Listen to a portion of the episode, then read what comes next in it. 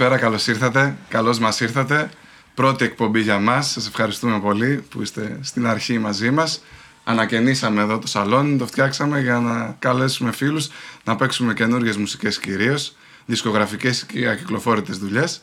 Και μαζί σας εδώ να παρουσιάσουμε κάποια κομμάτια από το δίσκο σας στα Καντινέλια. Τον ομώνυμο δίσκο κιόλας, Καντινέλια. Καλώς ήρθατε. Καλώς σας βρίσκουμε. Καλώς σας βρήκαμε, ναι. Και καλή αρχή, καλή δύναμη σε όλο αυτό το έργο το πάρα πολύ ωραίο. Αξιοθαύμαστο μέσα στην εποχή που, υπάρχει, που υπάρχουν τέτοιες δραστηριότητες γιατί μας λείπουν ε, και θέλουμε δραστήρια πράγματα. Μπορεί η εποχή να είναι λίγο έτσι, αλλά δεν μασάμε να, να είμαστε δραστήριοι κανονικά. ας πούμε. Ε, κόντρα στη μαυρίλα των καιρών. Έτσι. Γράφουμε μουσική, παίζουμε μουσική και ψάχνουμε και τρόπους να την παρουσιάσουμε και προς τα έξω. Αυτή ήταν έτσι λίγο και η σκέψη μας. Ε, και είμαι πολύ χαρούμενος. Εντάξει, το ξέρετε, γνωριζόμαστε. Εγώ σας αγαπάω πάρα πολύ. είμαι φαν. Και ήθελα έτσι να έρθετε να παίξουμε εδώ στο σαλόνι παρέα. Ε, ξεκινήσαμε, μου παρήγγειλε τ' αηδόνι. Και να πω και την αλήθεια, το πρώτο κομμάτι που σας άκουσα, έτσι το βίντεο που βγήκε από τη Μυτιλίνη νομίζω. Α, οκ. ε εκεί πέρα και είχα εντυπωσιαστεί.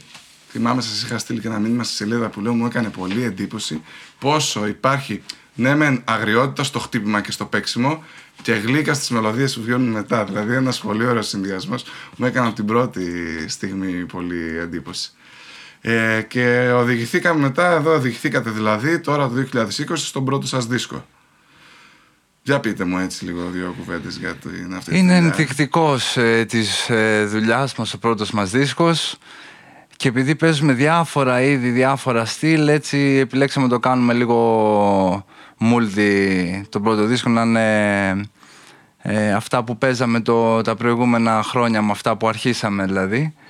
Ε, έχει κάποιες διασκευές από την παράδοση και κάποια δικά μας τραγούδια, πιο πολύ είναι δικά μας ε, τα τραγούδια. Το μου παρήγγειλε τα ειδών υπάρχει στο δίσκο. Ναι. Ναι, ναι. Δικό μας. Ναι. Θα το συζητήσουμε αυτό στην πορεία για το τι σημαίνει παράδοση, παραλαβή, παράδοση κλπ. Έχω ετοιμάσει και ερωτήσεις ε, να σας κάνω. Ε, να παίξουμε κάτι από το δίσκο; Ναι, με. Αμέ. Να παίξουμε Δικό σας δηλαδή. Το της Ελένα. Πάμε τότε σε Λέν, το οποίο είναι ένα τραγούδι ε, που έχουμε γράψει μαζί με την Εύη, ενώ την, ε, σε ένα απόγευμα μέσα. Είναι σε μια διάλεκτο ενδοχώρια από τη Μεσοχώρα, σαν να λέμε ντοπιολαλιά, ε, εψές και τέτοια. Και μιλάει για τη μάτια αναζήτηση του τέλειου που ψάχνουμε το, ε, το τέλειο αλλά σου λέει το τραγούδι και στον παράδεισο ακόμα είμαστε άνθρωποι και φτιάνουμε λάθη ας πούμε. Ωραία.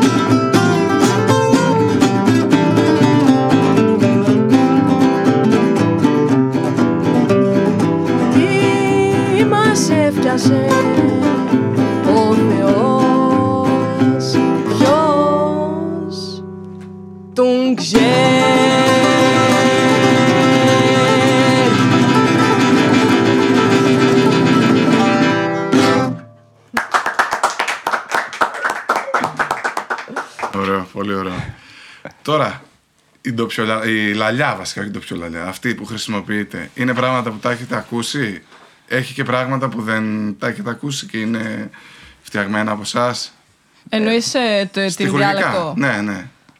Ε, εγώ όταν ε, έγραφα ας πούμε τους στίχους μαζί με τον Θανάση φυσικά τα γραφαμε αλλά εγώ έχω στο νου μου τη γιαγιά μου και τον παππού μου ξεκάθαρα δηλαδή όπως θυμόμουν τον παππού μου να μιλάει έτσι ακόμη και ψηλά ναι, ναι. Ξέρεις, τα έβαζα Αλλά και έτσι. αυτοί φτιάχνανε λέξεις που μπορεί να τους ερχόντουσαν εκείνη τη στιγμή, σίγουρο. Γι' αυτό Ε, λέω. Τα- Όχι, ότι- υπήρχε διάλεκτος ε, της περιοχής Ναι, ναι. Σίγουρα Αλλά υπή- υπάρχει και στον, στους παππούδες μας λεξιπλασία από το Ναι, πουθενά, ναι, ναι. έτσι. Ναι. ναι. Και ειδικά σε μπλεξίματα Ναι, αυτή η ναι. διάλεκτη μπορείς στο δίπλα χωριό να ήταν λίγο διαφορετικά. Καλά, Πάντα. ναι. Μιμούμαστε αυτόν τον κώδικα, ας πούμε, το, το πιο χωριάτικο, πώς να το πούμε, ας πούμε. Κομμένες λέξεις και τέτοια. Ναι. κατάσταση. Αυτό τώρα πριν είπες, μου παρήγγειλε τα ειδών δικό μας. Άνετα βέβαια θα περνούσε ότι αυτό το κομμάτι είναι διασκευή δικιά σας σε παραδοσιακό κομμάτι. ναι. Δηλαδή είναι μια λεπτή γραμμή παράδοση δικό μας. Εσάς σας αρέσει όπως φαίνεται να πειράζετε την παραδοσιακή μουσική, να τη φέρετε στα μέτρα σας, πώς το νιώθετε περισσότερο; Ε, μ' αρέσουν εμένα και τα δύο. Μ' αρέσει να κα- ακούω και το καθαρό αιμο, ε, το παραδοσιακό σίγουρα και χρειάζεται η παράδοση για μένα είναι δύο πράγματα. Είναι η μία παράδοση που παραδίδεται ας πούμε και καλό είναι να υπάρχουν μουσικοί οι οποίοι κάνουν αυτό full και μελετάνε και η ιστορία και τον παππού πως παίζει. Σίγουρα είναι καλό αυτό. Και μεταλαμπαδεύουν αυτό ακριβώς το συγκεκριμένο ο κάθε ένας ειδικά ας πούμε. Αλλά η παράδοση είναι και μια άλλη παράδοση η οποία πρέπει να δημιουργείται. Δηλαδή ας πούμε μια που διάλεξα για αυτό το βιβλίο για την ε, Ναι, ελληνική ναι. μυθολογία θα κάνω μια πάσα ας πούμε να πω κάτι ο Αρχίλοχος επειδή έχω και μια σχέση με την Πάρο ο οποίος είναι ο πρώτος λυρικός ποιητής ε, παγκοσμίως. Ε, όταν τον 7ο αιώνα με, τους, ε, πα- ε, με την παροναξία εκεί με τους συναξιώτες που ήταν μισθοφόρος Τέλος πάντων του ζήτησε ένας βασιλιάς να γράψει έναν ύμνο για αυτόν είπε το βασιλιά χοντρό και με μεγάλη τη μύτη Πράγμα το οποίο δεν ήταν ούτε παράδοση εκεί να πει στο βασιλιά χοντρό με μεγάλη τη μύτη. Δεν ήταν political correct. Ναι, ήταν κάτι επαναστατικό. Αυτή τη στιγμή σήμερα ο Αρχίλογος είναι ο πρώτος ε, λυρικός ποιητής παγκοσμίως, ας πούμε, δηλαδή είναι παράδοση, αλλά εκείνη τη στιγμή ήταν κάτι ανατρεπτικό, δημιούργησε μια παράδοση, δημιούργησε κάτι, οπότε χρειάζεται και αυτή η παράδοση η οποία, η οποία δημιουργείται και χρειάζεται και η παράδοση η οποία συνεχίζεται, μεταλαμπαδεύεται. Έχω σημειώσει πάνω σε αυτό ακριβώς γιατί την είχα διαβάσει τη συνέντευξη και αυτή που ξανααναφέρατε τέτοιο πράγμα. Και λέω ότι νιώθετε μέρος της παράδοσης, της αλυσίδας της παράδοσης. Ε, σίγουρα. Αυτό ακριβώς νιώθουμε. Ότι είμαστε, είστε ένα μέρος αυτής της αλυσίδας Ναι, που ναι, ναι. κάτι θα πάρετε και κάτι άλλο προσπαθείτε. Έχετε στο μυαλό σας δηλαδή ότι αυτό το πράγμα τσουλάει, κυλάει μέσα στο χρόνο και να πάει και παρακάτω. Φυσικά, ε, ας πούμε και η Εύη παίζει λύρα και εγώ παίζω τσαμπούνα. Για να τα μάθουμε και αυτά τα όργανα από τους παππούδες τα μάθαμε ε, και είναι κάτι τελείως παραδοσιακό, αρχαίο ας πούμε ε, και ναι, το, το παίζουμε στον 21ο αιώνα σήμερα ε, η οποία παράδοση αλλάζει κάθε φορά, δεν είναι το ίδιο. Ένας παραδοσιακός μουσικός παλιά δεν είχε να ακούσει ούτε ραδιόφωνο ούτε χίλια δύο πράγματα. Τώρα αναγκαστικά, συνειδητά ή μη, ακούει ό,τι υπάρχει από rock and roll μέχρι trance και τα λοιπά. Ασυνείδητα τα περνάει αναγκαστικά και είναι ναι, κάπως σαν σύγχρονος παραδοσιακός μουσικός. Ναι. Με Εγώ βάση... βέβαια να πω ότι νιώθω ότι είμαι μέρος της παράδοσης, επειδή σίγουρα το έχω βιώσει πολύ όλο αυτό το θέμα. Αλλά ε, πιο πολύ έχω στο νου μου ότι την τέχνη παρά την παράδοση. Ότι τώρα, ας πούμε, θέλω να κάνω κάτι σαν τον Πικάσο, ας πούμε, στην ε, ζωγραφική, Οκ. κάπως έτσι. Όχι ότι θα τα καταφέρω ποτέ φυσικά, αλλά Αυτό θα ξέρεις, το κρίνει η ιστορία. Όπως και κάθε μου καλλιτέχνη και ακόμη και τον Πικάσο που λες. Αλλά ε, σε, σε αυτή τη γραμμή, όχι τόσο ότι την παράδοση, γιατί κάπως η παράδοση είναι, σχετίζεται με, με τα πανηγύρια, με το χώρο λειτουργίας πιο πολύ. Δηλαδή έχω στο νου μου πιο πολύ. Ε, Τη σύγχρονη απόδοση αυτού ναι, που κάνετε. ναι.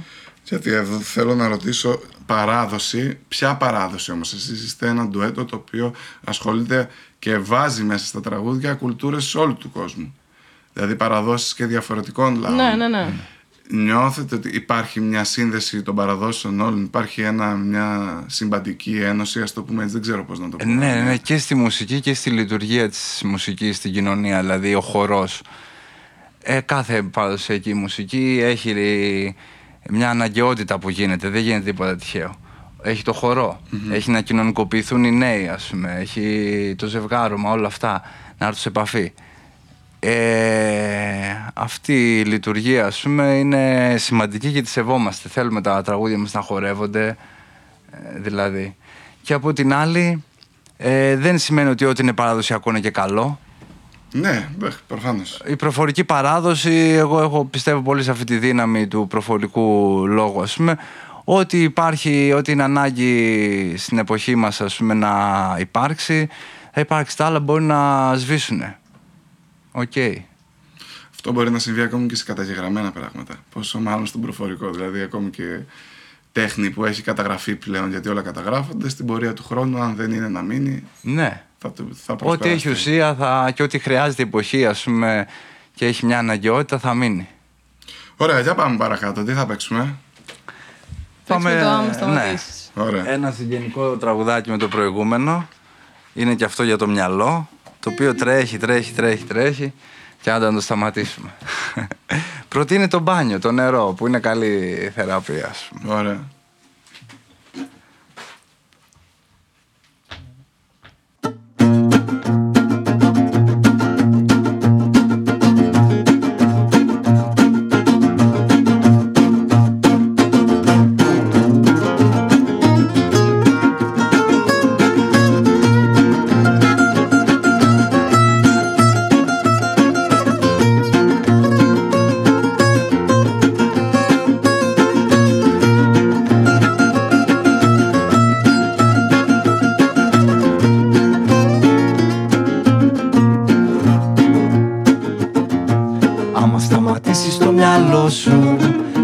Ρίξεις καμιά βουτιά.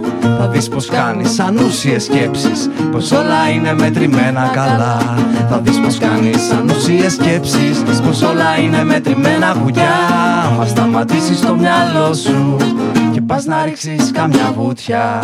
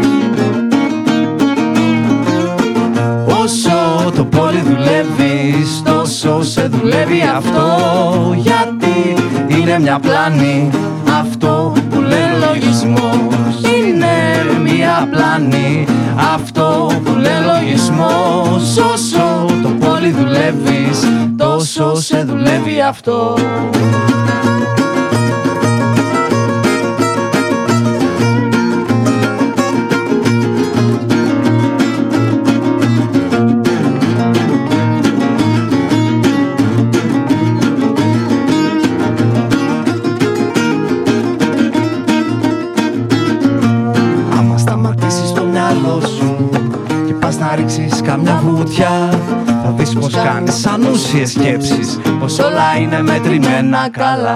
Θα δεις πως κάνεις ανούσιες σκέψεις. Πως όλα είναι μετρημένα βουλιά Θα σταματήσεις το μυαλό σου. Και πας να ρίξεις καμιά βουτιά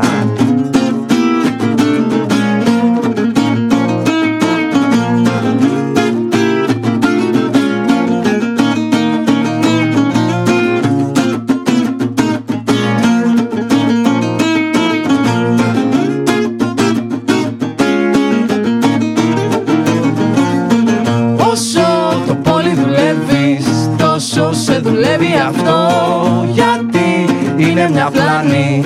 Αυτό που λέει λογισμό Είναι μια πλάνη. Αυτό που λέει λογισμό Όσο το πολύ δουλεύεις Τόσο σε δουλεύει. Αυτό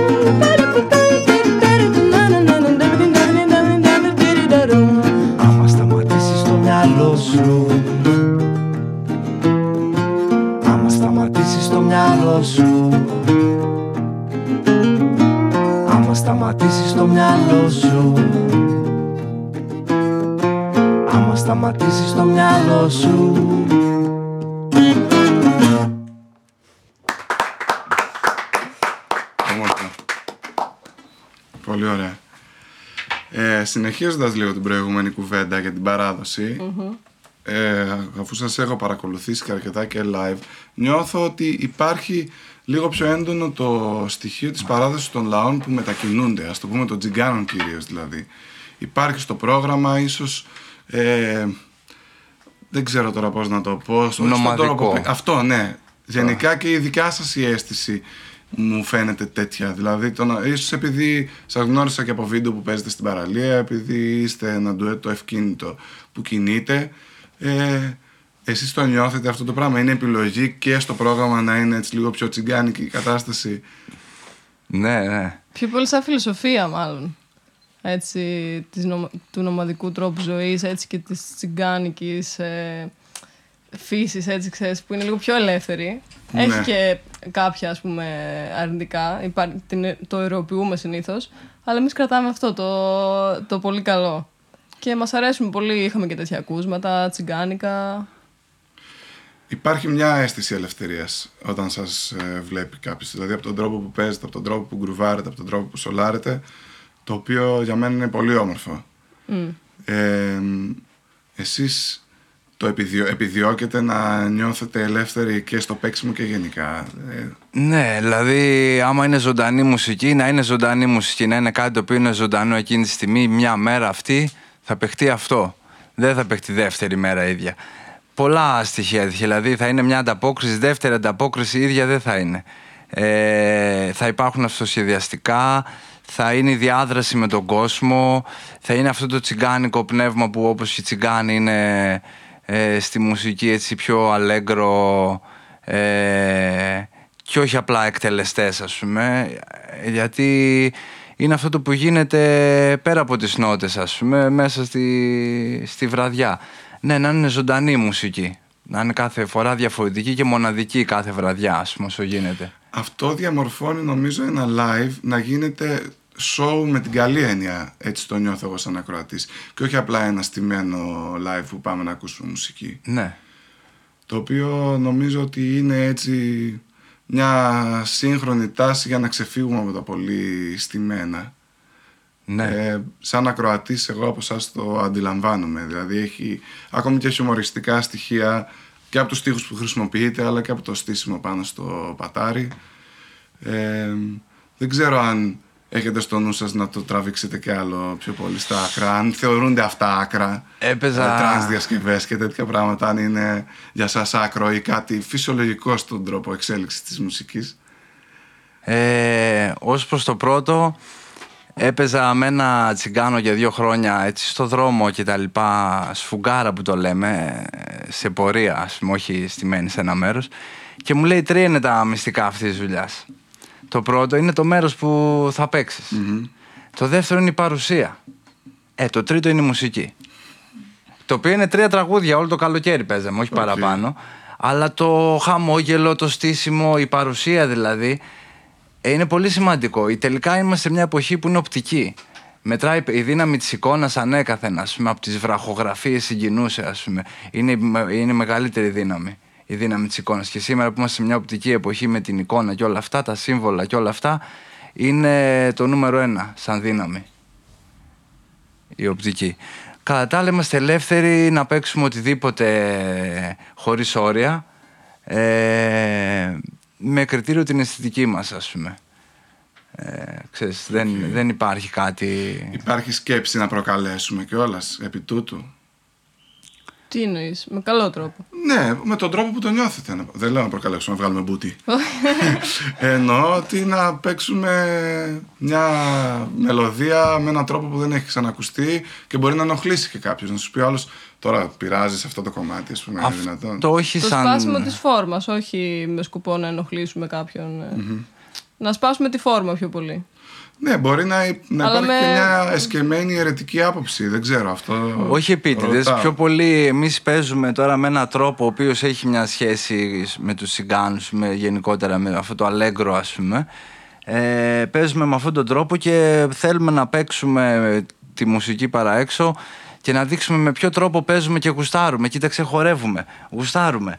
Παίζει ο ένας, παίζει ο άλλος. Είμαστε... Αυτόν τον τρόπο θέλουμε να δείξουμε. Τώρα να το κάνουμε να επίτηδες να προκαλέσουμε μπορεί να είναι. Αλλά ο τρόπος που παίζουμε μουσική, ε, αυτό θέλουμε να βγάλουμε παρά έξω. Ωραία. Συνεχίζουμε με μουσική. Αμέ. Τι; Πάμε το κορτσόπον. Αμέ. Μια διασκευή από τον Πόντο. Ωραία, ωραία.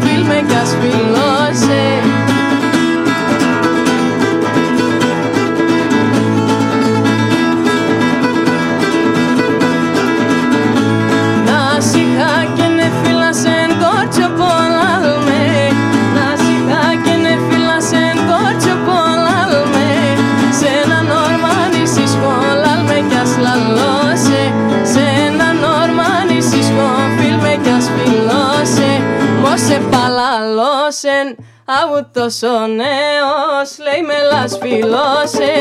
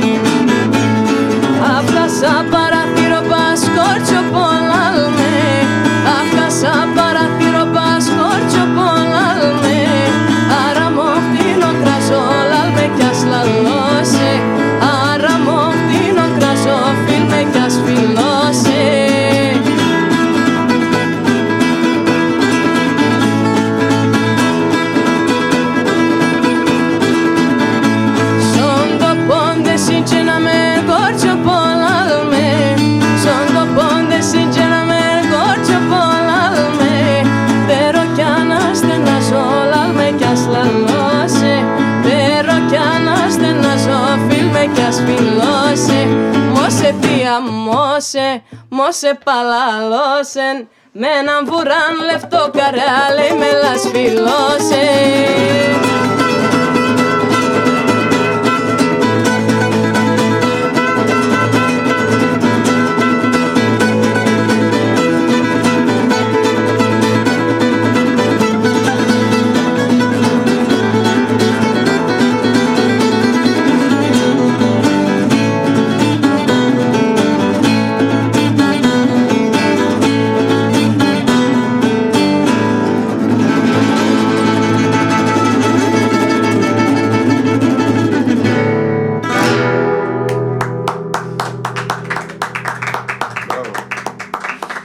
αυτό ήταν σαν απάντηση στο τι συζητούσαμε πάντως. Γιατί είσαι ποντιαεύη. Ναι. Και εγώ Κάτω είμαι από ήμιση. τους παππούδες μου τους δύο.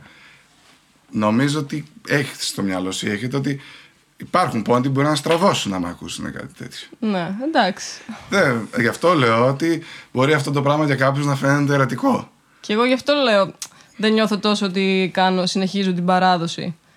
Γι' αυτόν ακριβώς το λόγο. Δηλαδή, μπορεί κιόλας άμα το σκεφτώ να, να μαγκωθώ Ναι. ως προς τη δημιουργία.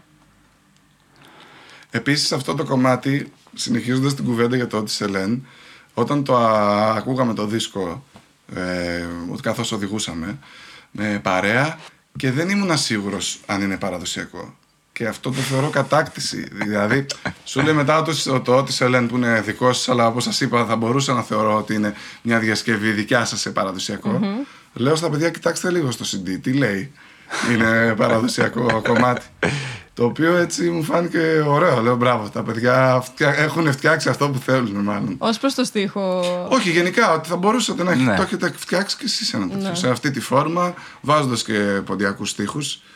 Α, το κορτσόπουλο. Ναι, ναι, Α, ναι. νόμιζα το τη Ελένη. Το, το της Ελέν είπα ότι θα μπορούσε να είναι παραδοσιακό που το έχετε διασκευάσει. Σε αντίστοιχη Ναι, περίπτωση ναι, θα οκ. μπορούσε αυτό να είναι δικό σας. Μέχρι στιγμής ε, δεν μας έχουν κάνει τέτοια σχόλια ότι ε, είναι όλα καλά και ίσα ίσα έχει, έχουν έρθει και έχουν ακούσει και ποντιακή μουσική μέσα από αυτό το κομμάτι, έχουν ενδιαφερθεί, δηλαδή έχουμε καλά σχόλια μέχρι στιγμής. Σημαντικό είναι Εγώ αυτό. προσωπικά μάλλον. το είχα σαν ανάγκη κάπως. Αυτό το να έρθει η ποντιακή μουσική λίγο να βγει από τον ήχο που είχαμε συνηθίσει μέχρι πριν. Δηλαδή αυτό το κλασικό του πανηγυριού. Γιατί δεν είχε συμβεί πολύ. Κάποιες μπάντες το είχαν επιχειρήσει, αλλά το είχα ανάγκη έτσι να το ακούσω αυτό το πράγμα. Κάπως πειραγμένο το ποντιακό. Ωραία. Ότι βγαίνει από ανάγκη, μάλλον είναι αληθινό και αγγίζει καλονών τις ανάγκες. Ναι. Έχουμε ένα παιχνιδάκι, πώς να το πω, ένα τρικάκι εδώ. Επειδή θεωρούμε ότι η βιβλιοθήκη μας έχει μια ποικιλομορφία, ζητάμε από όσους ε, θα έρθουν στην εκπομπή να διαλέξουν κάποια βιβλία, τα οποία είναι μια πάσα προς εμένα, να κάνουμε μια συζήτηση. Ε, ξεκινάω από το πρώτο, το κατέβασε η Εύη, Ινδιάνικη θρύλη. Μ' αρέσει. Καταρχάς, στο δικό μου το μυαλό, όπως λέγαμε πριν για τους τσιγκάνους, Υπάρχει μια έτσι υπόγεια σύνδεση μεταξύ τσιγκάνων αυτών των φυλών με τους Ινδιάνους. Επίσης και βλέποντάς σας το τσιγκάνικο μπορεί να ταιριάξει με τον Ινδιάνικο. Δηλαδή θα μπορούσαμε να πούμε ένα ντουέτο Ινδιάνων ε, που, νομάδων που κινούνται και παίζουν. Ναι. Ε, Στάνταρ, ναι. Τα φτερά. Δυστυχώς η πραγματικότητα είναι, διαβάζοντας και το πίσω, που λέει ότι ο λευκός άνθρωπος κατακτώντας την Αμερική κατέστρεψε με την υπεροψία Ναι. του το πολιτιστικό υπόβαθρο των Ιθαγενών. Δηλαδή πήγε ο ευρωπαϊκός πολιτισμός, τον οποίο τον ευαγγελιζόμαστε κιόλας πολύ, ότι είναι πολύ ψηλά, που σε πολλά πράγματα είναι ψηλά, και κατέστρεψε έναν άλλον πολιτισμό. Ναι. Για μένα, σαν λευκός, το νιώθω ένα αγκάθι αυτό το πράγμα Ε, ναι. στην ιστορία του ευρωπαϊκού πολιτισμού. Εννοείται. Και οι Ισπανοί θα το έχουν στο κάρμα τους σίγουρα, ας πούμε. Ότι Τέτοια ήταν- γενοκτονία που είναι κάνουν. μια τεράστια καταστροφή που δεν μπορώ να τη δικαιολογήσω με, με τίποτα, ό,τι και να πούμε. είναι ότι οι Ινδιάνοι είναι του είμαστε, ενώ ο δυτικός πολιτισμός είναι του έχουμε. Οι Ινδιάνοι είναι του είμαστε. Δεν μπορούσαν να καταλάβουν ότι πώς ήρθαν οι δυτικοί και τους ε, αμ- αμολύσανε σκυλιά και τους ε, νικήσανε, σαν να λέμε. Και είχαν δαιμονοποιήσει, μια που είναι το βιβλίο, είχαν δαιμονοποιήσει το σκυλί. Σαν να δεν μπορούσαν να καταλάβουν. Δεν είχαν αυτή τη σχέση οι Ινδιάνοι να εκπαιδεύουν ζώα, ούτε το άλλο. Είναι επίκτητο όλο αυτό που νομίζουμε ότι με τους καουμπόδες και τα λοιπά. Και δεν μπορούσαν να καταλάβουν ότι ο Ισπανός ε, εκπαίδευσε το σκυλί για να, σκο... για να του σκοτώσει. Τον είχαν, ε, το σκυλί το θεωρούσαν δαίμονα, ας πούμε. Δεν μπορούσαν να το καταλάβουν όλο αυτό. Ε, έχουν μια άλλη σχέση με τη φύση και σίγουρα αυτό. δεν είναι πρωτόγονοι, ας πούμε. Υπάρχει μια διαφορετική σχέση με τη φύση που ειδικά τώρα ο δυτικός πολιτισμός και ο άνθρωπος αυτή τη στιγμή αρχίζει να αποκόπτεται αρκετά. Ήδη συζητάμε για κλιματικές αλλαγές, για πολλές καταστροφές του περιβάλλοντος. Κυβερνήσεις βγαίνουν με πρόγραμμα ότι θα καταστρέψουμε το περιβάλλον. Δηλαδή ο Μπολσονάρο βγήκε στη Βραζιλία και το ξέραν, τον βγάλανε και είχε πει ότι θα τα Ε, καλά, βάλουν. πια Αυστραλία και Βραζιλία και στην Ελλάδα. Ναι, Εδώ πέρα, νομογεννήτριες. αυτό. Ότι Δυστυχώς, υπάρχει μια καταστροφή του περιβάλλοντος ε, επί τούτου που δεν έχω καταλάβει αν ο κόσμος εν γνώση του το επικροτεί, δεν το ξέρει και δεν το επικροτεί. και τα δύο. Ναι. Και άλλοι το κάνουν. Σε όλη την ιστορία της ανθρωπότητας συμβαίνει αυτό το πράγμα. Δηλαδή όλο κατακτήσει, όλο πολέμους, όλο ε, χίλια δύο τέτοια. Δεν ήρθε ο άνθρωπος ποτέ να ηρεμήσει, ας πούμε, να τα δει λίγο πιο αλλιώς. Είμαστε λίγο... δηλαδή έτσι κι αλλιώς. Γιατί όμως, μήπως είναι και ο λόγος που έχει εξελιχθεί ας το πούμε ο πολιτισμός μας; Γιατί υπάρχει εξέλιξη, υπά- ειδικά επιστημονική εξέλιξη, υπάρχει, Δεν- υπάρχει γνώση. Το να εξελιχθεί δεν σημαίνει απαραίτητα προς τα μπροστά. Ναι. Δηλαδή, ποιος νιώθει στην εποχή μας τώρα ότι α, τι καλά που εξελιχθήκαμε, τι ωραίο πολιτισμό που έχουμε. Ρε, Οι Μινοίτε είχαν πολύ καλύτερο και ήταν πολύ, ξέρω εγώ, λέμε τώρα, πολύ πιο πριν οι άνθρωποι κουβεντιάζανε, λέγανε τα πράγματα με πολύ καλύτερο τρόπο, ας πούμε. Δεν ξέρω αν. ε, Εντάξει, τεχνολογικά έχουμε εξελιχθεί, αλλά αυτό δεν σημαίνει ότι έχουμε ένα καλύτερο πολιτισμό, ας πούμε. και τον απολαμβάνουμε περισσότερο και όλα αυτά. Απολαμβάνουμε τις Είναι ένα ανέσεις ερώτημα μεγάλο. της Αλλά τεχνολογίας, σίγουρα τις μπορεί να περιττές. είναι- Ναι, μπορεί να είναι μια απαραίτητη παρακμή στον νόμο της εξέλιξης, αυτό που βιώνουμε, προκειμένου να έρθει μια μεγαλύτερη ακμή. Ε, ναι. Ή εγώ αυτό που προβληματίζομαι πολύ είναι, είναι απαραίτητη η καταστροφή για να υπάρχει εξέλιξη. Αυτό Ε, δεν ναι, ξέρω. και τα δύο. Αυτό που μ- με δυσκολεύει να το αποδεχτώ καταρχάς. Δηλαδή, αν είναι όντως δεδομένο ότι για να εξελιχθεί κάτι πρέπει να καταστραφεί κάτι άλλο, ποιος θα διαλέξει, ποιο θα καταστραφεί; Ναι. Είναι οι νόμοι της εξέλιξης και της ζωής. Η ζωή γεννάει, ας πούμε, δοκιμάζει πράγματα, ας πούμε, μηχανισμούς επιβίωσης και δοκιμάζει διάφορα πράγματα. Κάνει και τη λερναία ύδρα, οκ. Ε, και είναι σαν τον χρόνο που σκοτώνει τα παιδιά του για να έρθει ο επόμενος, ας πούμε. Ε, υπάρχει ένα τέτοιο. Ε, τι να πω. Το θέμα είναι πού Αιώνια ερωτήματα φιλοσοφικά που ασχολούμαστε. εμείς Είναι και- και το πού κοιτάς όταν, ε, λέ, όταν λες εξέλιξη. Κοιτάς το χρήμα, τη δόξα, ξέρεις που Κοίτα, μάλλον έχει συμβαίνει. να κάνει με το ότι έχει αυξηθεί ο μέσος όρος ζωής. Και πάλι βέβαια στο δυτικό πολιτισμό. ναι, Γιατί ναι, ναι. η θνησιμότητα, η παιδική, το, το, ότι πόσοι θάνατοι από φτώχεια και πείνα υπάρχουν, υπάρχουν στις λεγόμενες τρίτες χώρες. Αλλά στο δυτικό πολιτισμό Αλλά το θέμα δεν έχει είναι η αυξηθεί ο ποσότητα μέσος όμως. όρος ζωής. Ναι. Η ποιότητα είναι. Προς τα μπρος Εντάξει, και πάμε. με την εξέλιξη της ιατρικής σε, σε, πολλούς, ε, σε πολλές κοινωνίες είχε αυξηθεί η ποιότητα ζωής. Για μένα, είναι, αν είναι εις βάρος η άλλων. ποιότητα εδώ Αυτό, κυρίως ναι. και εδώ. Δηλαδή εκεί μάλλον πρέπει να κοιτάμε πώς θα εξελιχθούμε σαν όντα. Να Αυτό το πω έτσι έρχεται, απλά. με έρχεται μέσα από την τέχνη, πιστεύετε; Είμαστε Εννοείται. πνευματικά όντα, ας πούμε, ο άνθρωπος, σίγουρα, και σαν πνευματικά όντα πρέπει να λειτουργούμε, ας πούμε.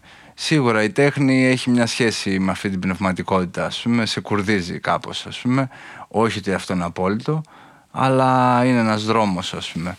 Ε, ναι, γιατί είσαι δημιουργός, είσαι δημιουργικός, ας πούμε. Ε, και όσο πιο δημιουργικός είσαι, Δηλαδή από τους τεχνίτες αυτοί που είναι δημιουργικοί είναι ακόμα πιο πνευματικοί ας πούμε κάπως έτσι. Οι χειροτέχνες είναι οι ιδεαλιστές της λαϊκής τάξης ας πούμε. Ε, γενικότερα ε, ναι σε κουρδίζει. Και Η τέχνη δεν ξέρουμε. ακρι- Η τέχνη σίγουρα σε- ταράζει το μέσα σου. Τώρα, αν σε κουρδίζει η ίδια η τέχνη, ε, μπορεί. Αν είναι υψηλή, μεγάλη τέχνη, σίγουρα σε κουρδίζει κιόλας. Αλλά και μόνο που σε ταράζει, αυτό είναι καλό πράγμα. Ότι Γιατί δεν σε ξέρεις, ταράζει. ψάχνεις μέσα σου τι γίνεται τώρα εκεί πέρα; Ξέρεις, με ένα στίχο που μπορεί να ακούσεις, μπορεί να μην σ' αρέσει ο στίχος, αλλά να προβληματιστείς, να πεις τι γίνεται εδώ πέρα; Με μια μουσική που μπορεί να σου γεννήσει, με μια εικόνα, με έναν πίνακα, όλα αυτά. Σίγουρα σε ταράζει. Και από εκεί και πέρα, τι θα κάνεις είναι δικό σου θέμα. Μπορείς να πεις ότι ό,τι δεν σε ταράζει δεν είναι τέχνη.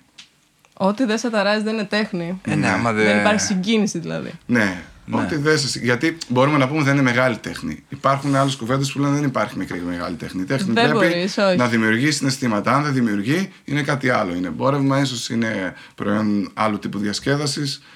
Μπορούμε να καταλήξουμε σε Όχι, κάτι. δεν τόσο- μπορούμε για μένα. Όχι. Γιατί πρέπει να υπάρχει και μία μύηση, ας πούμε, για να κατανοήσει ένα. Έχει τύχει να δω μεγάλο πίνακα, πιο μικρή ξέρω εγώ, και λέω εντάξει, οκ, καμία συγκίνηση. Και μετά από ξέρω εγώ, μπορεί να διάβασα και ένα βιβλίο και να το ξαναείδα ή να ωρίμασα μέσα μου και. Είναι Πώς- κοινωνικό πράγμα η τέχνη. Είναι κοινωνικό πράγμα. Είναι, εξαρτάται με την κοινωνία. Χωρίς κοινωνία δεν ξέρω αν θα υπήρχε η αναγκαιότητα αυτή να ένας άνθρωπος μόνος του σε μια σπηλιά ε, να κάνει τέχνη. Ίσως είναι κοινωνικό πράγμα η τέχνη, ας πούμε. Ε, ναι. Ναι, ναι, μη σε κοβώ. Προς την εξέλιξη τώρα προς τα μπροστά πάμε. Ε. Προς τα μπροστά πρέπει να πηγαίνουμε και γενικότερα να βλέπουμε. Ας πούμε και μέσα από όλο αυτό στην εποχή μας που μπορούμε να γυρίσουμε πίσω και να δούμε πληροφορίες και πράγματα πρέπει να αναθεωρήσουμε κάποια πράγματα 2.000 χρόνια πίσω ας πούμε και όλα αυτά να τα βάλουμε λίγο σιγά σιγά να τα φιλοσοφήσουμε δηλαδή ε, γιατί και να τα κάνουμε να μας ωφελήσουν, να τα κάνουμε σοφία ας πούμε γιατί και η τέχνη και αυτή παραμύθι είναι, ψέμα είναι ή ξέρω εγώ ε, μπορείς άνετα να, να παραμυθιαστείς με την τέχνη. Μίμηση μιμήσεως. Οκ, διπλός καθρέφτης. Ναι. Γυρνάω λίγο την κουβέντα πριν, γιατί για μας εδώ σαν εκπομπή θέλουμε μέσα από τις διασκευές να συζητήσουμε λίγο για την επιρροή του καθενός. Παραδοσιακή μουσική, ποντιακή μουσική. Ποιες είναι οι άλλες έτσι που νιώθετε βασικές επιρροές σας που σας έχουν Νησιώτικη. οδηγήσει; Νησιώτικη. Ναι, τσαμπούνες και τα τουμπάκια, τα βλάχικα, τα υπηρώτικα, γενικά ας πούμε. Τα τσιγκάνικα, τα blues, τα, το ροκ με όλα του τα παρακλάδια, από ρέγγε, σκά και ό,τι εννοούμε ροκ με όλα του τα παρακλάδια δηλαδή.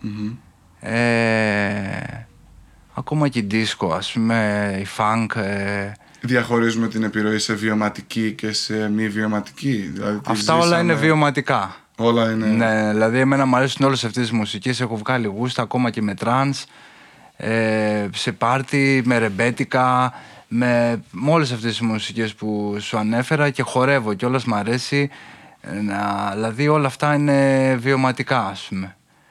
Πάει με τον τόπο, άμα ταξιδεύεις ακούς τσιγκάνικα, άμα κάθεσαι στο μπαρ και πίνεις ουίσκι θα ακούσεις blues.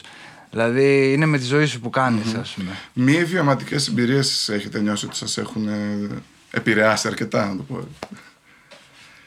Ακούγοντας μουσικές που δεν τις έχετε δει να παίζονται live πλέον λόγω ίντερνετ ή με κάποιον άλλο τρόπο, διαβάζοντας βιβλία χωρίς να έχετε πάει κάπου που αναφέρετε. Είναι λίγο πιο ξένο αυτό. Δεν Άρα το είστε της βιωματικής. Ναι, και επειδή αυτό δεν κατάστασης. μπορούμε να το κάνουμε με τίποτα να παίξουμε όπως ο τάδε που παίζει ρέγγε ή ο τάδε που παίζει τη λεπτομέρεια αυτή, ας πούμε. Ε, παίζουμε αυτά όμως που κάνουμε εδώ σε αυτόν τον τόπο και ακούμε από μικρή τα καλαματιανά, τα... αυτά μπορούμε να τα κάνουμε καλά. Ναι. Δηλαδή θέλω να πω σε σχέση με έναν Άγγλο ας πούμε, που άλλες ανάγκες έχει η Rolling Stones, ας πούμε, η βιομηχανική εποχή τότε που έβγαλε αυτό κτλ. Και, και άλλες ο τόπος, ο κάθε τόπος, ας πούμε. Ε, Εμείς αρχίζουμε από εδώ, από την Ελλάδα, ας πούμε, και παίζουμε. ανοιγόμαστε γενικότερα. Ωραία. Με αυτή την ανάγκη. Επόμενο κομμάτι. Α, θα παίξουμε και. Καλά, τα λέμε. Μ' αρέσει εμένα. Θα παίξουμε το με λύκους και αρκούδες Ωραία. που Την άδεια είναι στην. ε, στη βιομηχανοποίηση και αυτό νομαδικό της ζωής. που ο ήρωας του τραγουδιού έχει μπουχτίσει από την πόλη και όλα αυτά και το έχει πάρει απόφαση να πάει να, πάει να μείνει σε ένα βουνό, σε ένα σπιτάκι στο βουνό και σου λέει καλύτερα με τους λύκους και τις αρκούδες ας πούμε.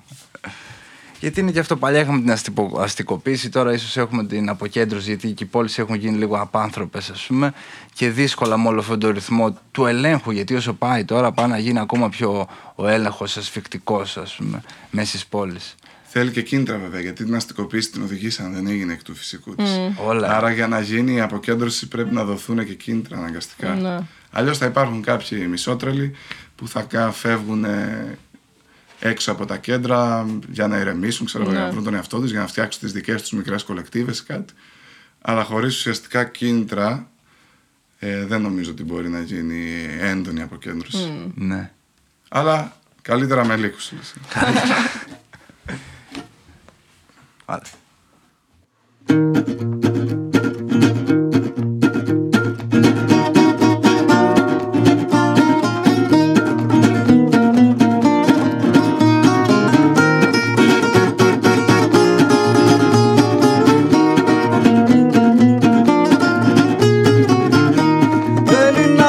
ανάγκη, δεν είναι από ντροπή Είναι απαγανάκτηση και αυτοκριτική.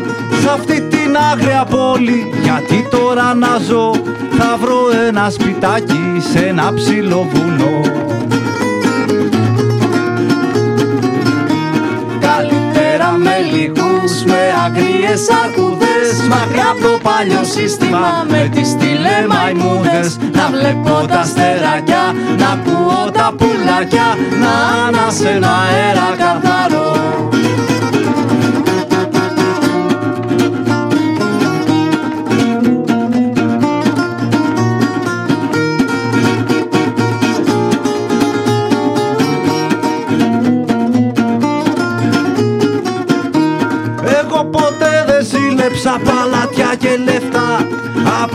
Από μικρό την έβγαζα στα λίγα, στα απλά. Την πλοφά της καριέρας την είχα φανταστεί.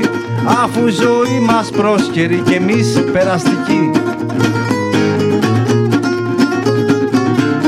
Γι' αυτό θα πάω στους λυκούς, στις αγριές αρκούδες. Μακριά από το παλιό σύστημα με τις τηλεμαϊμούδες. Να βλέπω τα στεράκια, να ακούω τα πουλάκια. Να ανάσαι ένα αέρα καθαρό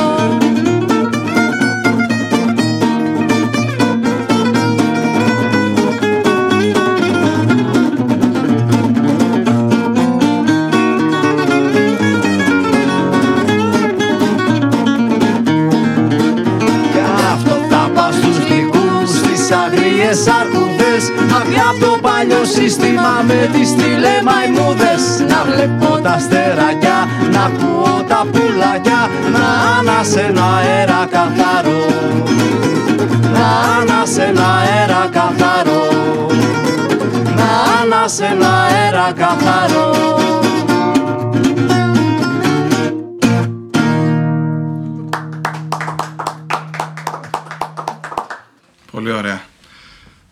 Να πούμε και ένα Γιάννε Φέλ και σε σένα παράληψή μου, αλλά είσαι ένα βασικό στοιχείο της εκπομπής μας. Ε, έχουμε τη σκητσογράφα μας, η οποία θα σκητσάρει εσάς, για σας, και είναι το δώρο μας από εμάς για εσάς. Σας Ένα ευχαριστούμε σκίτσο. πάρα πολύ. Ευχαριστούμε πάρα πολύ και πάρα πολύ ωραία ιδέα. Και η κίνηση όλα αυτή πάρα πολύ. Χαιρόμαστε πολύ γιατί έχουμε το κέικ το οποίο είναι χειροποίητο το δικό μας αλλά εντάξει εκτός από τη γλύκα του κέικ θέλουμε να έχουμε και την προσθήκη μιας και διαφορετικής τέχνης. Έτσι. Πάρα πολύ καλά. Λοιπόν σιγά σιγά πλησιάζουμε προς το τέλος αλλά έχουμε λίγο κουβεντούλα ακόμη θέλω να Έτσι. πούμε κάποια πράγματα. Ε, καταρχάς δεύτερο βιβλίο, κουμούτσα κιόλας. Ελληνική μυθολογία. Τροϊκός πόλεμος εδώ, αλλά νομίζω γενικότερα ελληνική μυθολογία είπες να κατεβάσεις κάτι τέτοιο. Γιατί; Ο Θανάσης είναι μάστερ καταρχήν να πω εγώ. Μ' αρέσει η ελληνική μυθολογία. Διαβάζω αυτά τα πράγματα. Ο Όμηρος, αν ήταν πέντε βιβλία, το ένα θα ήταν ο Όμηρος, ας πούμε, που θα έπρεπε, αν ήσουν σε ένα νησί μόνος σου και έπαιρνες πέντε βιβλία, ξέρω εγώ, ξέρεις, ένα από αυτά θα ήταν, ε, λέει ολόκληρη τη ζωή μέσα. Όλη τη ζωή την έχει ε, μέσα στην Ιλιάδα είναι, ας πούμε. Ε, και συμβολικά. Συμβολικά, τα ίδια πράγματα. Από τότε μέχρι τώρα. Επίσης το μέτρο του και η ποίησή του και ο λόγος του είναι ε, πάρα πολύ ωραία και είναι έμπνευση. Ακόμα και σήμερα να κα- πάνω κάτω τα ίδια πράγματα. Δηλαδή ε, δίνει έμπνευση ο Όμηρος ακόμα και σήμερα.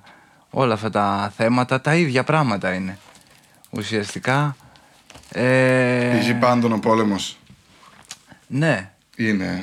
ναι, ναι, και μέσα από εκεί, μέσα από τον πόλεμο, μιλάει για τη ζωή, ας πούμε, ολόκληρη το τι γίνεται. Γενικότερα η μυθολογία που πίσω από κάθε μύθο υπάρχει και μια βάση αλήθειας, ας πούμε. Αυτό νομίζω ότι έχουμε και ιστορικά να δούμε πολλά πράγματα μέσα από τη μυθολογία. Τουλάχιστον εγώ σε μεγαλώνω αυτό αντιλαμβάνομαι. Ε, ε, έχει πράγματα κρυμμένα τα οποία μας Με οδηγούν στο να, συμβολισμούς, ναι, ναι, σίγουρα. στο να καταλάβουμε πολλά πράγματα. Έχει, έχει την αξία της και εμένα μ' μ' αρέσει το, Ναι, το ναι, διάβασμα ναι. της ε, μυθολογίας. Όλων των πολιτισμών υπάρχει πολλής πλούτος και στην ελληνική μυθολογία. Είχα τον παππού μου που ήταν δασάρχης και κοιμόταν έξω από Μάιο μέχρι Οκτώβριο, κοιμόταν έξω με ένα κρεβατάκι και κάτω από τα αστέρια, σαν να λέμε. Ε, και μου έλεγε, να αυτό και όλος όλα τα αστέρια πάνω υπάρχει ένας μύθος. Αλήθεια. Ο τάδε που είναι Ναι, έτσι, το ναι. ντες εκεί, αυτό είναι αυτό εκείνο. Γιατί, γιατί έκανε αυτό το πράγμα και έγινε αυτό. Και ο άλλος έκανε το άλλο. Και όλα συνδέονται. Το ένα δίπλα στο άλλο είναι. Δηλαδή έχει μια συνέχεια όλο. Συνήθως ερωτικές ιστορίες που χάθηκαν στο σύμπαν Του και Δία. γίνανε. και συνήθως του Δία, ναι. Με όλο κάποια ακόμα δουλειά. Με πολύ, έχουμε μια βάση αλήθειας πάρα πολύ δυνατή, χωρίς πολλά πολλά. Δηλαδή τα λέγανε και έτσι γι' αυτό και η τραγωδία και όλα αυτά. Πόσο δυνατά είναι, πόσο ανθρώπινα είναι όλα αυτά. Ε, πολύ δυνατά. Δεν είναι ούτε ρο- οριοποιημένα, δηλαδή φου- φούσκες και αυτά. Έχει, έχουν μηνύματα πολύ βασικά διαχρονικά. Διαχρονικά. Και εντωμεταξύ στην, τη σήμερα ημέρα δεν ξέρω γιατί δεν την έχουμε τόσο ενεργά, ξέρεις, να την διαβάζουμε στα παιδιά. Την έχουμε, ξέρεις, ένα, ένα βιβλίο μυθολογίας κάπου στο πατάρι που Έχει το περάσει κατεβάζουμε. σε παραμυθάκι. Αυτό, το, ε, αυτό το σαν παραμυθάκι, λέω. Ναι. Γιατί δεν το έχουμε όντως σαν παραμυθάκι και λέμε, ξέρεις, ε, τον Πινόκιο ή τον Κουντουρεβιθούλη και μπλα μπλα και δεν λέμε ε, αρχαίους ελληνικούς μύθους. που Θα είναι μπορούσε να κάπου στην ήταν, ε, παράδοση. Αυτό είναι παράδοση. Ναι. Θα μπορούσε να είναι παιδεία, γιατί όλη η Αυτό, ελπίδα ναι. είναι στην παιδεία. Ας πούμε. Θα μπορούσε η μυθολογία να είναι μια βάση για την παιδεία. Γιατί μέσα εκεί υπάρχουν οι ηθικοί, υπά- υπάρχουν ε, χίλια δύο πράγματα τα οποία κουρδίζουν ε, με ένα ήθος ας πούμε τον άνθρωπο. Ε, δηλαδή αυτό το ανα, που έχει πει ο Αχιλέας εκεί μέσα στον Τροϊκό ε, που έρχεται έχει σκοτώσει έναν πριν 12 μέρες και τον ξαναβλέπει μπροστά του και του λέει: Τι εσύ εδώ πέρα, μα να ζωντανεύουν και τα φαντάσματα, μόνο αυτό δεν περιμένω. Α πούμε. Τέλος πάντων, να μην στα απολογώ, το φτάνει, το, πάει να το σκοτώσει πάλι. Α πούμε, του έχει ρίξει το ακόμη, τον έχει αποφύγει, να το ρίξει με το σπαθί. Ο άλλος προσκυνάει, του λέει: Μη ο γιος του Πριάμου, του, του τάζει τον ουρανό και τα άστρα και του λέει: Καλέ μου άνθρωπε, που πήρε και ο Βέγκος και λέει: Καλέ μου άνθρωπε, λέει: Πέθανε κι εσύ τώρα. Εδώ πέθανε ο, ο Πάτροκλος. Και τα λοιπά. Και σχήβει άλλος στο κεφάλι και του δίνει, αλλά δεν έχει μένος με θυμό όπως όλοι οι ήρωες μέχρι σήμερα. Μόνο ο Αχηλέα ή δεν ξέρω κι εγώ κάποιος άλλος. Χωρίς μένος. Καλέ μου άνθρωπε, του λέει: Πέθανε κι εσύ τώρα. Εδώ πεθάναν άλλοι κι άλλοι. Σκύψε το κεφάλι τώρα. Και, και σκύβει και. Δηλαδή αυτά είναι. ξέρεις. Είναι μια εκπαίδευση της κοινωνίας αυτό που λες, το, να, το να υπάρχει και αυτό σημαίνει βέβαια ότι πρέπει η κοινωνία να έχει μια στόχευση στο να εκπαιδεύσει τον κόσμο προς μια τέτοια κατεύθυνση, το οποίο δεν υπάρχει αυτή τη στιγμή. Δηλαδή ακόμη και τις εποχές που πήγε ένα σχολείο που στην ιστορία υπήρχαν σοβαρά και βαθιά κείμενα για την αρχαία ελληνική ιστορία, δεν διδάσκονταν. Ναι. Και είναι αστείο να έρχονται άνθρωποι οι οποίοι το παίζουν ε, υπερπατριώτες και μιλάνε για την αρχαία Ελλάδα χωρίς να γνωρίζουν ουσιαστικά τι λέει η ιστορία Καλά, αυτού του ναι. τόπου, τι λέει ο πολιτισμός αυτού του τόπου. Υπάρχει μια Ναι. διαστρέβλωση. Στάντα. Ναι. Και δυστυχώς, δυστυχώς είναι σκόπιμη αυτή Ναι. και στα μουσεία μας ας πούμε δεν βλέπουμε τα πράγματα έτσι όπως είναι, τα κρύβουν, δεν κάνουν τα... Δηλαδή είναι σκόπιμο αυτό δυστυχώς ας πούμε, γιατί έχουν φτιάξει τον κόσμο έτσι τώρα θα τους τη χαλάσει αν βρουν τίποτα άλλο ας πούμε, ή αν τα έχουν πάει όλα στα μέτρα τους ας πούμε. Αυτό. Μια τελευταία ερώτηση να σας κάνω. Ε, και εδώ στο σαλόνι μας αναπτύξατε πολλά πράγματα από δικά σας τραγούδια, διασκευές, ε, αυτοσχεδιασμούς, ε, δεξιοτεχνία, φωνές, μπλέξιμο. Έχω σημειώσει τραγουδοποιία, αυτοσχεδιασμός ή διασκευή. Υπάρχει κάτι που νιώθετε ότι εσάς σας δίνει μεγαλύτερη ελευθερία λίγο παραπάνω από τα υπόλοιπα; Δηλαδή ότι νιώθω πιο όμορφα όταν γράφω, όταν παίρνω πάσα από το συμπαίχτη μου και βγαίνω μπροστά τώρα θα αυτοσχεδιάσω, όταν θα πάρω αυτό που πες στην ανάγκη για ένα ποντιακό και θα τη φέρω στα μέτρα μου. Μπορούμε κάπως λίγο να τα συγκρίνουμε αυτά, να πούμε αν κάτι σας κάνει να, να το θέλετε περισσότερο ή να σας γεμίζει λίγο παραπάνω. Εγώ μπορώ. Ε, το δεύτερο, αλλά όχι έτσι πως το έθεσες, αυτοσχεδιασμός ε, ως προς το σπάσιμο της φόρμας που είπαμε και πριν. Δηλαδή, ξέρεις, να... το jamming, να το πω πολύ απλά. Δηλαδή, μαζί και με άλλους, αλλά στην προκειμένου μαζί, να τέτοιο, να, να προσπαθούμε να παίξουμε χωρίς τόσο να έχουμε κουπλέ, ρεφρέν. Δηλαδή, το τραγουδοποιία σίγουρα, άμα το συγκρίνω... Βάζει τον ε, αυτοσχεδιασμό από πάνω. Ναι, ε, αυτοσχεδιασμός. Δηλαδή, Το σπάσιμο της φόρμας πώς το εννοείς, γιατί το αναφέρεις σήμερα. ε, ας πούμε κουπλέ, ρεφρέν, κουπλέ, ρεφρέν, σόλο. Όχι, ή όχι. α στην κλασική μουσική, α, β, ξέρεις πώς Ναι, είναι. ναι, ναι. να μην έχουμε το standard mainstream, πάμε σε ένα jazz club και ακούμε Όχι να μην το θέμα. έχουμε, να το έχουμε. Ω, εννοείται. α. Απλά είναι δική μου ανάγκη κάπως αυτό. Αυτοσχεδιασμός οπότε. Αυτοσχεδιασμός ως προς τη φόρμα. Να το θέσω έτσι. Όχι τέτοιο. Άμα σπάσουμε τη φόρμα, είναι εύκολο να σε ακολουθήσει ο συμπαίχτη όμως. Κάτι τώρα είναι δύο άτομα. Ε, Αν πρέπει είμαστε τέσσερα άτομα. ε, να πείσουμε ένα Επειδή κώδικα. είμαστε δύο όμως μπορούμε Επειδή πολύ πιο είμαστε εύκολα. δύο, είναι ναι. πιθανότητες πολύ μικρές. Δεν έχεις να συναντηθεί με Αυτό δέκα. λέω. Επειδή Και είναι είμαστε εύκολο. στα δύο, είναι πιο εύκολο. Ναι. Αλλά εντάξει, και ο Miles Davis τι έκανε; Έσπασε τη φόρμα full. Αυτό το Ναι. Ε. σπάσιμο της φόρμας είναι τραγουδοποιία όμως, δεν είναι αυτοσχεδιασμό. Αυτό έχω, έχω στο Ε, μυαλό μου όχι. ότι αυτό το σπάσιμο ήταν Τραγουδοποιία θέλει και προκατασκευασμένο στίχος. σπάσιμο. Δηλαδή ήταν από τη πρόβα σπάσιμο. Ναι. Το Α, έχεις- ναι. Κάτι έχεις συνεννοηθεί. Το είχε στο κεφάλι του, Ναι. το προβάρανε πολύ και δηλαδή και τα solo πιθανότητα που έχουν γράψει οι μεγάλοι jazz καλλιτέχνες σε δίσκους είναι solo που τα είχαν ε, δουλέψει, τα Ναι, είχαν ναι. στήσει πιο πριν. Ναι. Ε, Αλλά τραγουδοποιία εννοούμε και στίχο. ναι, εντάξει, όταν λέμε τραγουδοποιία εδώ και για μας ελληνικά εννοούμε και τη στιχουργία. Ναι. Εσύ, Για μένα τραγουδοποιία σίγουρα και κείμενο. Το κείμενο δηλαδή όταν μιλάμε για τραγούδια ε, είναι το κείμενο πρώτο, αυτό δίνει το ρυθμό και την κλίμακα. Δηλαδή έχει μέσα του κάθε κείμενο ένα ρυθμό το οποίο αυτοί είναι παλιοί κώδικες οι οποίοι όμως είναι πάρα πολύ, δηλαδή μεταλαμπαδεύτηκαν από γενιά σε γενιά ας πούμε. Ένα κείμενο έχει μέσα είτε θα το κάνεις ζεμπέκικο, είτε θα το κάνεις τσιφτετέλη, θα το κάνεις τάδε. Έχει το κείμενο στο δίνει. Ε, ακόμα και σου δίνει την κλίμακα. Σαμπάχ, ουσάκ, ε, τι θα είναι. Στη δίνει το κείμενο, αρκεί να ξέρεις να το διαβάζεις. Αυτοί οι κώδικες υπήρχαν, σήμερα έχουν χαθεί εδώ, δεν γράφονται πια, ξέρεις, είναι όλο αυτό. Και επίσης η τραγουδοποιία η οποία ένας σαν τον Μάρκο Βαβακάρη με το όργανό του γράφει το τραγούδι, το εκτελεί τους στίχους, όλο αυτό. Επίσης ε, τώρα μέσω της, βιομηχαν...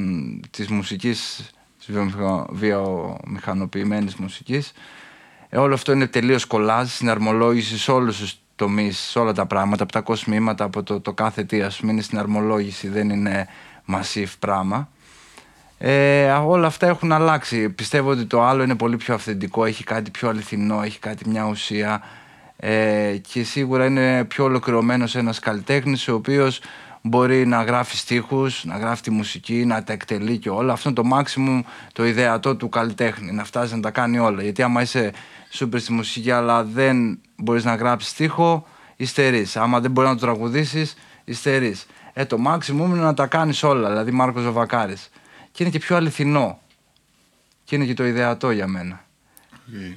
Και η τραγουδοποιία μέσα από το στίχο μπορεί να μιλήσει πιο, πολύ πιο άμεσα για τις ανάγκες μιας κοινωνίας, mm. ενώ η μουσική είναι πιο αόριστη. Ναι, σίγουρα. Είναι γενικά.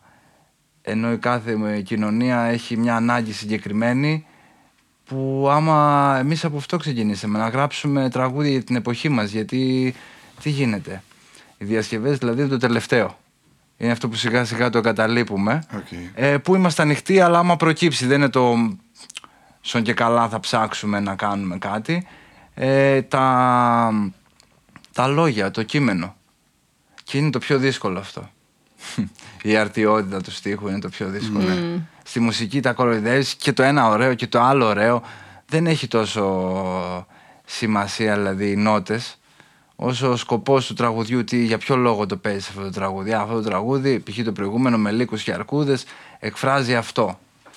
Ε, την αποκέντρωση, το να πάω να μείνεις. Αυτό λέει το τραγούδι. Δεν με ενδιαφέρει να το στολίσω, να το κάνω εντυπωσιακό, να το κάνω μουσικής. Με ενδιαφέρει να περάσω το στίχο. Mm.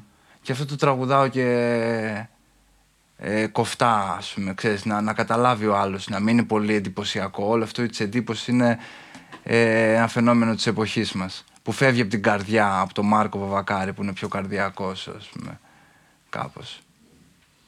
OK. Okay. Συζητήσαμε λίγο πριν ξεκινήσουμε να γράφουμε τις κάμερες και για το στίχο από άλλους. Ε, σας, σας ενδιαφέρει αυτό, είστε σε φάση που λέτε ότι μπορεί να δούμε κάτι που να μας αρέσει και να το εντάξουμε σε έναν άλλο δίσκο ή θα το ψάξουμε; Υπάρχει κόσμος, τραγουδοποιός που λέει: Κοίταξε, έχω άλλα 200 στο σιρτάρι, δεν είμαι σε φάση να ψάχνω αλλού. Έχω να πω τα δικά μου.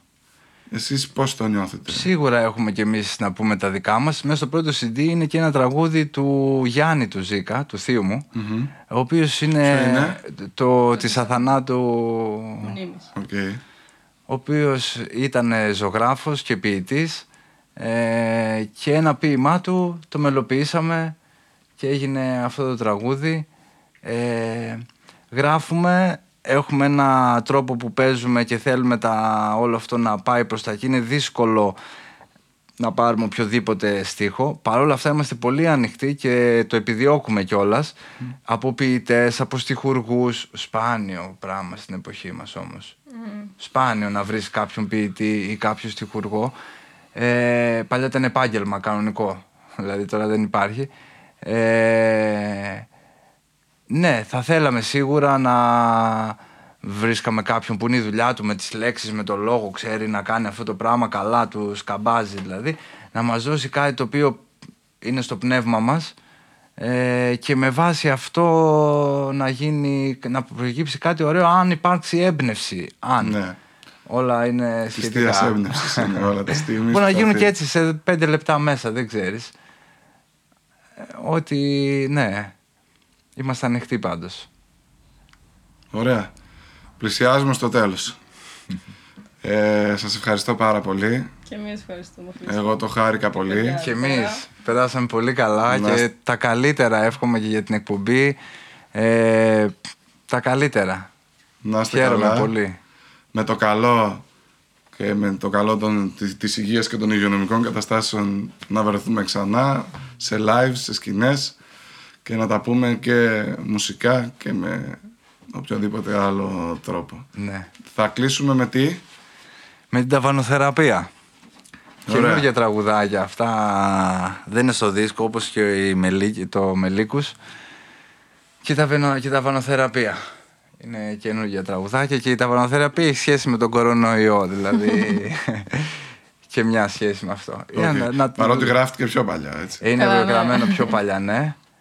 Και είναι ένα κλασικό εδώ, δηλαδή να κοιτάς το ταβάνι, να ονειρεύεσαι ό,τι θες να κάνεις.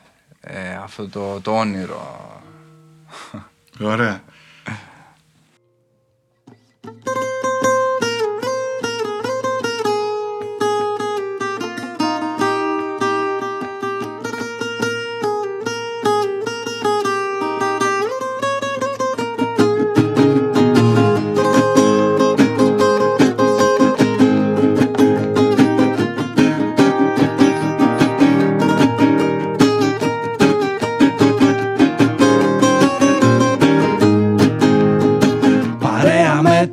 Το Γιάννη Κοιτάμε το ταβάνι.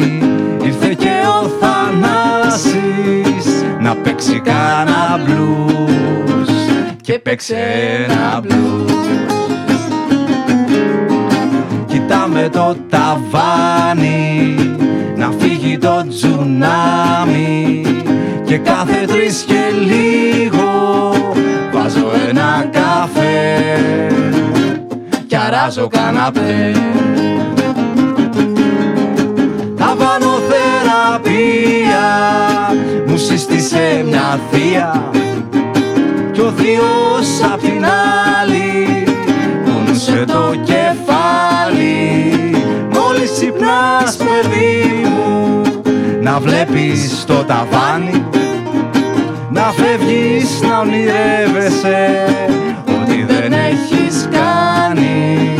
Κι αυτά που θες να δεις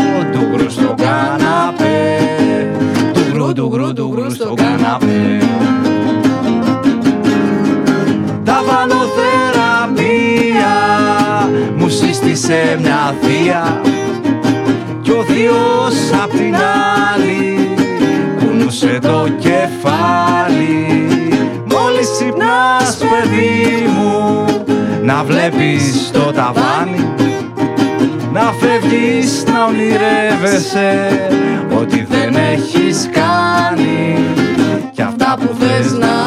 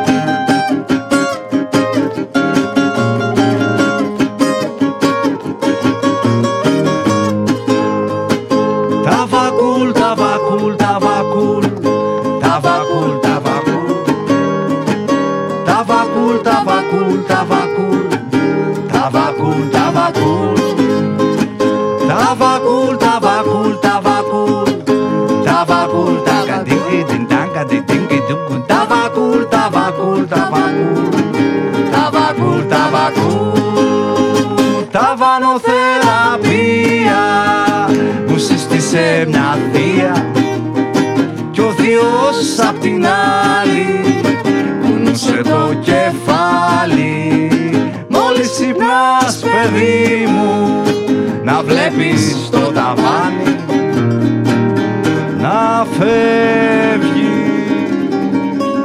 Να ονειρεύεσαι Ό,τι δεν έχεις κάνει. Και αυτά που θες να δεις